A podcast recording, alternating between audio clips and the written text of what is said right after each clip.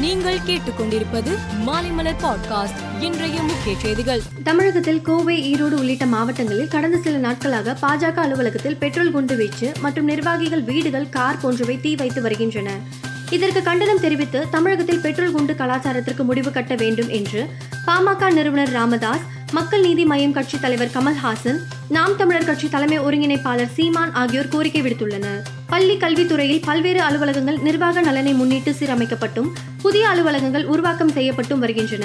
இந்த நிலையில் பள்ளி கல்வித்துறையில் பணியாற்றும் ஊழியர்கள் ஒரே இடத்தில் மூன்று ஆண்டுகளுக்கு மேலாக பணியாற்றினால் அவர்களை மாற்றம் செய்ய வேண்டும் என புதிய உத்தரவும் பிறப்பிக்கப்பட்டுள்ளது.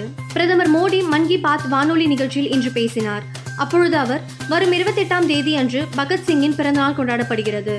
அவரது பிறந்த நாளுக்கு முன்னதாக அவருக்கு மரியாதை செலுத்தும் வகையில் சண்டிகர் விமான நிலையத்திற்கு ஷஹீத் பகத்சிங் என பெயர் சூட்ட முடிவு செய்யப்பட்டுள்ளது என்று அவர் தெரிவித்தார். கர்நாடக முன்னாள் முதல்வர் எஸ் எம் கிருஷ்ணாவுக்கு திடீரென உடல் நலக்குறைவு ஏற்பட்டது. கடுமையான சுவாச குழாய் தொற்று காரணமாக பெங்களூரில் உள்ள தனியார் மருத்துவமனையில் அனுமதிக்கப்பட்டுள்ளார்.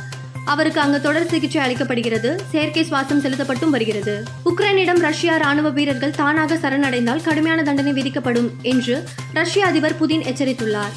மேலும் அவர் ரஷ்ய வீரர்கள் தங்களுக்கு வழங்கப்பட்ட கட்டளைகளை சரியாக பின்பற்ற வேண்டும். பின்பற்ற மறுத்தாலோ சண்டையிட மறுத்தாலோ உக்ரைனிடம் தானாக சரணடைந்தாலோ அவர்களுக்கு பத்து ஆண்டுகளுக்கு சிறை தண்டனை விதிக்கும் சட்டத்துக்கு ரஷ்ய அதிபர் புதின் ஒப்புதல் அளித்துள்ளார். அமெரிக்க போர் கப்பலின் தென்கொரியா வருகைக்கு பதிலடி கொடுக்கும் வகையில் வடகொரியா நேற்று ஏவுகணை சோதனை செய்துள்ளது. குறுகிய தொலைவு இலக்கை தாக்கி அழிக்கும் வகையிலான ஏவுகணையை ஏவி வடகொரியா சோதனை செய்துள்ளது. இந்த தகவலை தென்கொரியா ராணுவம் தெரிவித்துள்ளது. சென்னை சூப்பர் கிங்ஸ் அணி கேப்டன் டோனி திடீரென தனது ஃபேஸ்புக் பக்கத்தில் ஒரு அறிவிப்பை வெளியிட்டார். அதில் இன்று மதியம் இரண்டு மணிக்கு உங்கள் அனைவருடனும் சில உற்சாகமான தகவல்களை பகிர்ந்து கொள்கிறேன் என்று கூறியிருந்தார். ஃபேஸ்புக் நேரலையில் ரசிகர்களை சந்திக்க உள்ளதாக தெரிவித்தார்.